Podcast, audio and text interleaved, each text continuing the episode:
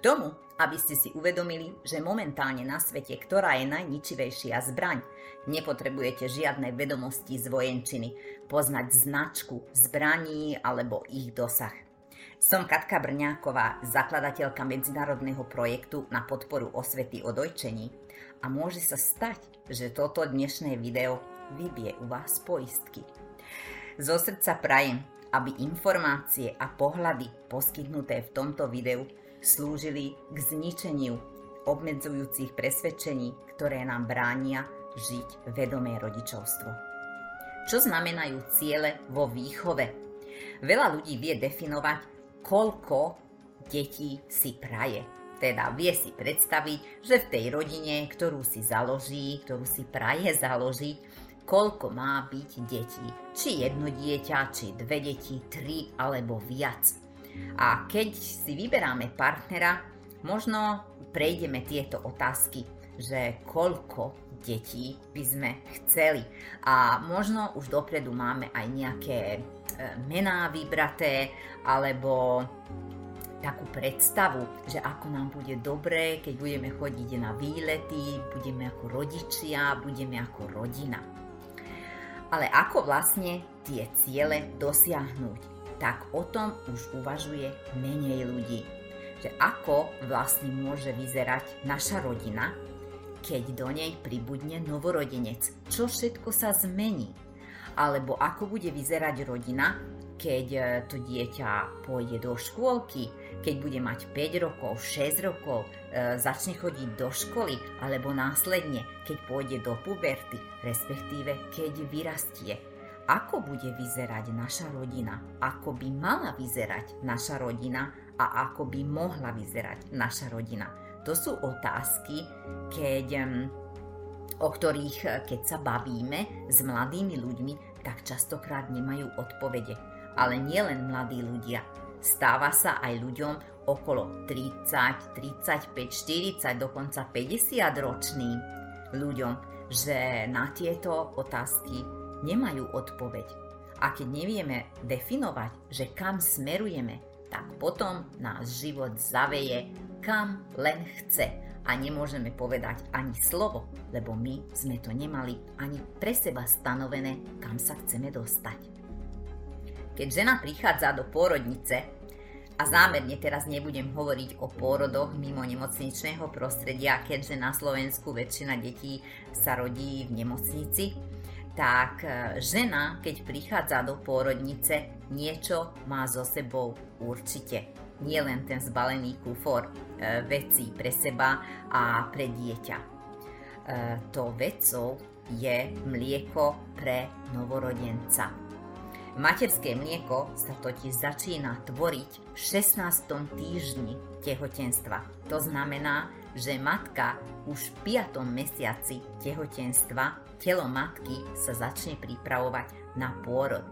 Teda aj pri predčasných pôrodoch matka má v prsníkoch mlieko pripravené pre novorodenca. Platí to v prípadoch, keď matka má vyvinuté mliečné žlazy a mlieko vody. A toto platí teda na vyše 99% všetkých matiek že túto predispozíciu má na vytváranie e, materského mlieka. Ďalšou záležitosťou, ktorú by matka mala zo sebou zobrať do pôrodnice, je jej jasné rozhodnutie o tom, či a dokedy chce dojčiť. Toto jasné rozhodnutie totiž ovplyvňuje jej správanie už počas tehotenstva, či zistuje, čo jej rozhodnutiu bráni v realizácii, respektíve čo jej pomáha v tom, aby svoj cieľ dosiahla. Nemusí každá žena dojčiť.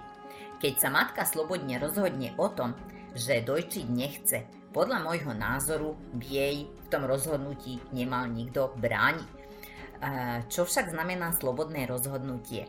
V mojej realite slobodné rozhodnutie, definícia slobodného rozhodnutia je to, že máme k dispozícii čo najviac dôveryhodných informácií z relevantných zdrojov, teda nie z nejakých marketingových kampaní e, výrobcov umelého mlieka, nie od ľudí, ktorí s dojčením nemajú skúsenosti, ale z takých zdrojov, ktoré nám poskytujú tie dôveryhodné a relevantné informácie. A následne, keď vieme, že o čom rozhodujeme, teda Vieme, že čo dojčenie v skutočnosti znamená pre nás, pre naše zdravie, pre zdravie dieťaťa, pre rodinu, pre okolie, pre spoločnosť, životné prostredie. A vieme o všetkých tých veciach a napriek tomu sa rozhodneme, že dojčiť nechceme, to rozhodnutie je potrebné akceptovať. Vo väčšine prípadov sa však deje úplne niečo iné ženy prichádzajú do pôrodnice bez jasného rozhodnutia dojči, iba so zámerom, že dojčiť chcú a teda to skúsia. Spoliehajú sa na to, že dostanú od personálu v pôrodnici kompetentnú pomoc, e, pomoc a podporu dostanú aj od okolia po príchode domov. E, možno od takého okolia, ktoré vôbec nemá žiadne skúsenosti s dojčením. A keďže matka nevie, že aké postupy dojčeniu škodia a aké mu pomáhajú, podporujú jeho úspech, tak um, môže sa stať, že dostane také rady, ktoré vedú k predčasnému odstaveniu. A to teda slobodné rozhodnutie vôbec nie je. Je to niečo nútené, je to následok toho, že namiesto jasného rozhodnutia sme mali iba zámer. A keď matka povie, že veď ja to skúsim a keď to nepôjde, tak vtedy to budem riešiť. Čo to v preklade znamená? Pre mňa to znamená to, že idem niečo skúsiť v ostrej situácii, kedy skutočne na tom záleží, aby to išlo a jednoducho, keď to nepôjde, lebo niečo vedie k tomu, že to nepôjde, tak e, rýchlo budem to riešiť, vyjde, nevíde, čo mám robiť, čo nemám robiť. A čo, čo iné to je, keď sa na to pozrieme z inej stránky, ako experiment na vlastných deťoch. Experiment na vlastných deťoch, či to pôjde alebo nepôjde dojčenie. A vlastne je to následok toho, že namiesto jasného rozhodnutia sme mali iba zámer. E, častokrát sa to deje úplne nevedome, že my si myslíme, že určite nám každý pomôže, respektíve e, žijeme tými milnými presvedčeniami, o ktorých e, som hovorila v prvom videu e, tejto série. No a vlastne e, vtedy, keď nevieme, čo sa s nami deje, nevieme, že čo nášmu dojčeniu škodí a čo pomáha, tam vzniká priestor na použitie rôznych zbraní takých zbraní, ktoré dokážu spôsobiť v našom živote úplné spustošenie. Jednou z týchto zbraní je aj táto malá, milá pomôcka, o ktorej si myslíme, že je prírodzenou a povinnou súčasťou výbavy starostlivosti o dieťa, aj keď tomu tak vôbec nie je. Pri prvom dieťati som používala tiež, a to z jediného dôvodu, lebo to tak všetky matky robia. Toto bol ten veľký omyl, lebo všetky matky to tak nerobia. Robí to väčšina matiek, ktoré máme na očiach. Takže e, je to vlastne naučená e, činnosť, niečo, nejaký zvyk, a čo vlastne bez toho používame, že by sme skúmali, či je to správne, alebo čo to znamená vo výchove. Poďme sa teda na to pozrieť, že čo to vlastne znamená, keď používame cumel. Treba si vyjasniť, že cumel je náhrada prsníka a nie opačne. Takže keď dieťa častejšie prikladáme podľa jeho potrieb a požiadavie, keď počúvame tie signály, ktoré vydáva, že o dojčenie má záujem, nestávame sa cumlíkom. Ale práve naopak, keď používame cumel, snažíme sa nahradiť určitú funkciu dojčenia e, niečím umelým, cumlíkom. Toto môže viesť e, k narušeniu e, dopytu a ponuky. Keďže materské mlieko sa vytvára na základe to, dopytu, na základe toho, e, ako často a koľko času trávi dieťa na prsníku. Keď dieťa saje cumlík, naše telo nemá ako získať informáciu, že treba vytvárať materské mlieko. A toto vedie k zníženej tvorbe. Následne môže nastať to, že keď dieťa priložíme a zistí, že z prsníka nepotečie toľko mlieka, respektíve netečie takým prúdom, ako je zvyknuté, začne sa hnevať a odmietať prsník.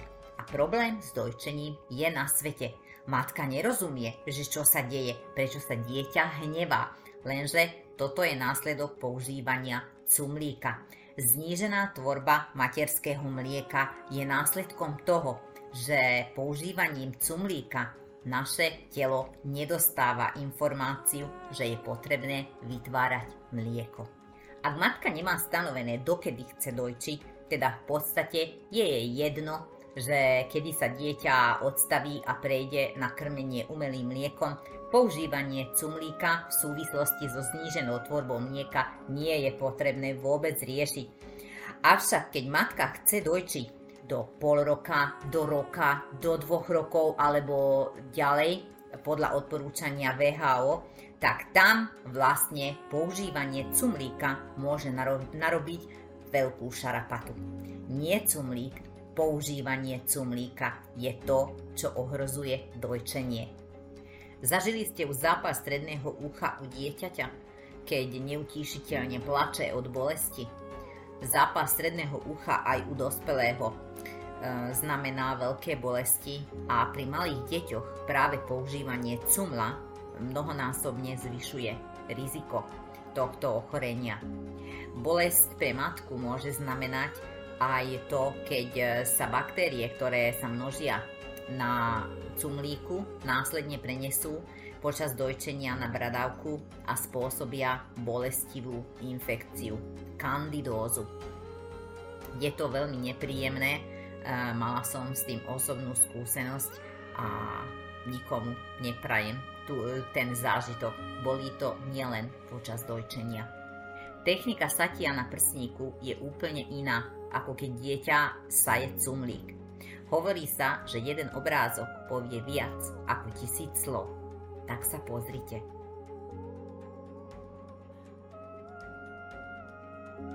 Áno, rozdiel môže byť taký zjavný, aj keď nemusí byť.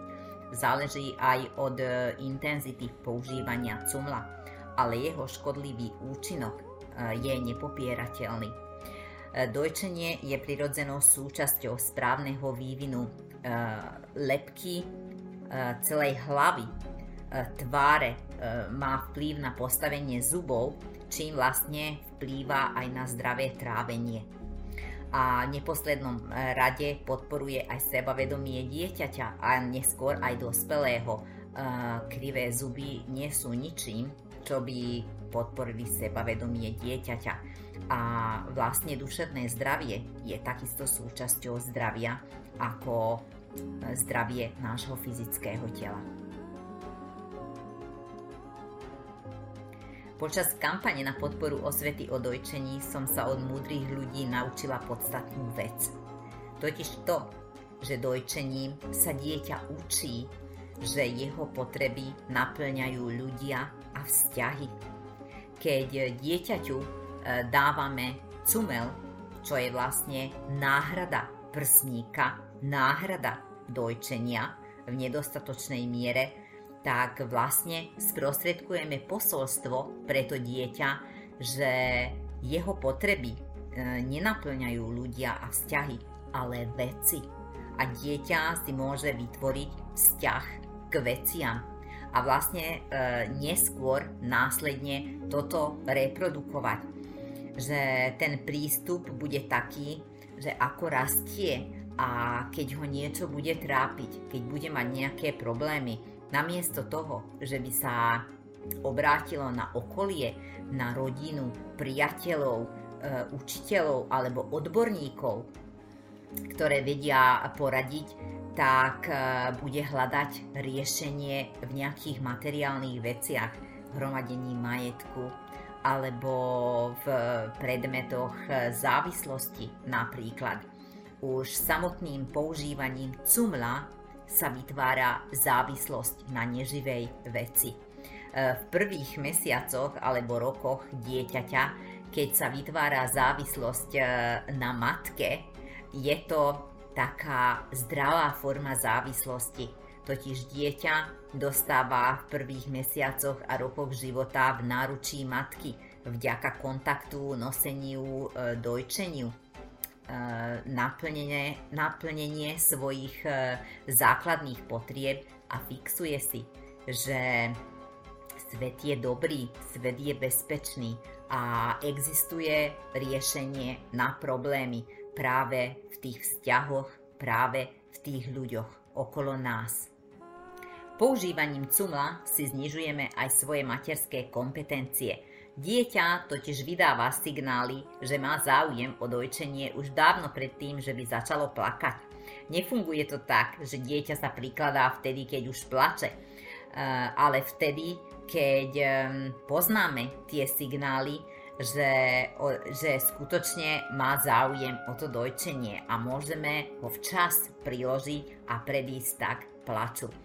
E, keď však dieťa má v ústach cumel, alebo našim prvým riešením je to pri jeho nepokoji, že mu strčíme do úst cumel, tak e, tým pádom vlastne tie signály ostávajú nepovšimnuté, respektíve dieťa sa učí úplne inú reakciu na svoje potreby, že akým spôsobom sa naplňajú a tým, že riešenie hľadáme od cumla, my sami sa stávame závislými uh, od nejakého predmetu.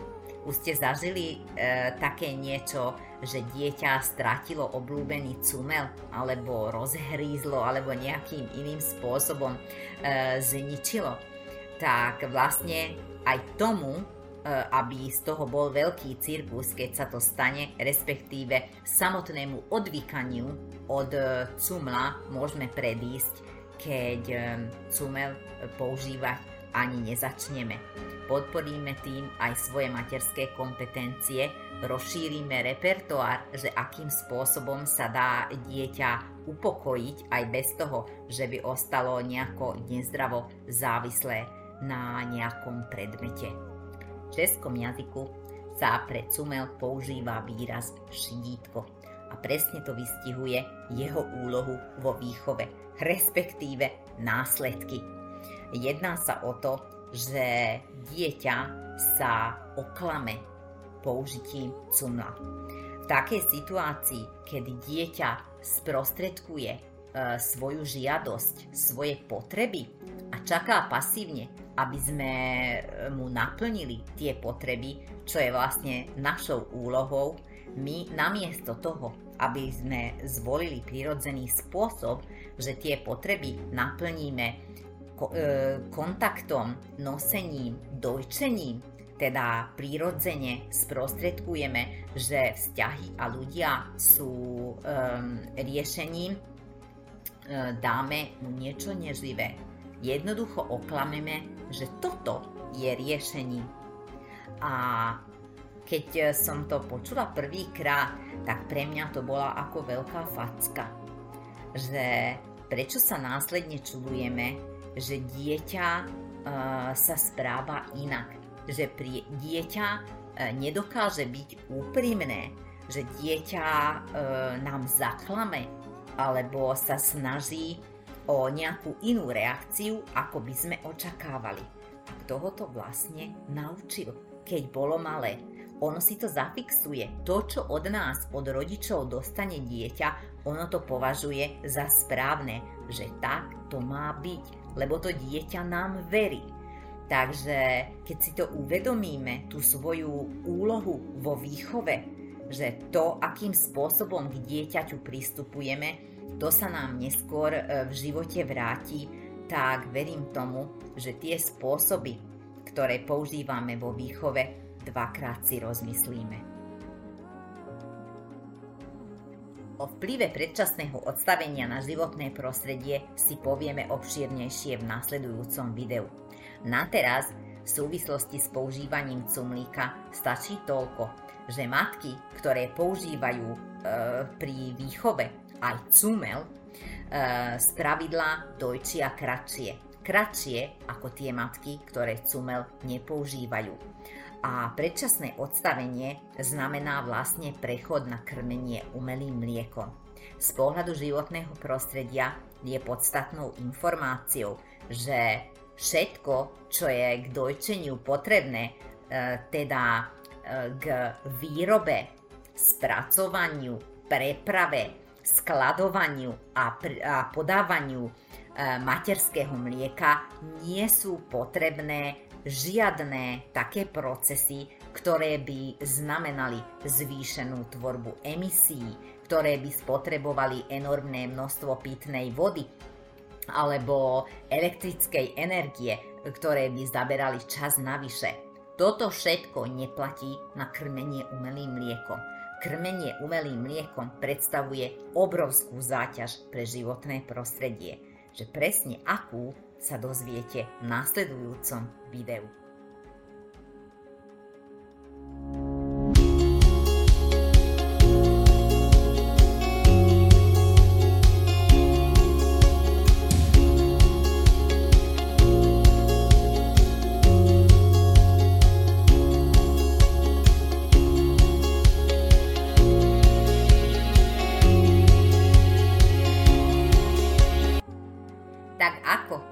Stále považujete túto vec za úplne neškodnú, keď e, sa nachádza v ústach bábetka alebo malého dieťaťa, dokonca ako ňuňuňu e, a ako prírodzenú súčasť výbavy starostlivosti o dieťa. E, majme na pamäti, že zbranie nie sú vôbec škodné, pokiaľ sa nepoužijú.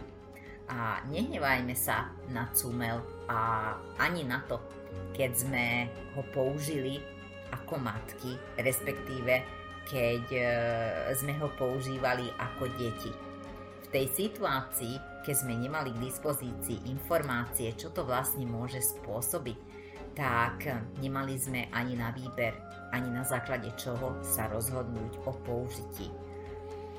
Teraz však, keď e, ste získali iný pohľad a vlastne aj pohľad na tie následky, tak môžete zabrániť svojim postojom ničeniu. A to tvorí mier. Majme sa radi, teším sa na vás aj na budúce. Dojčeniu zdar.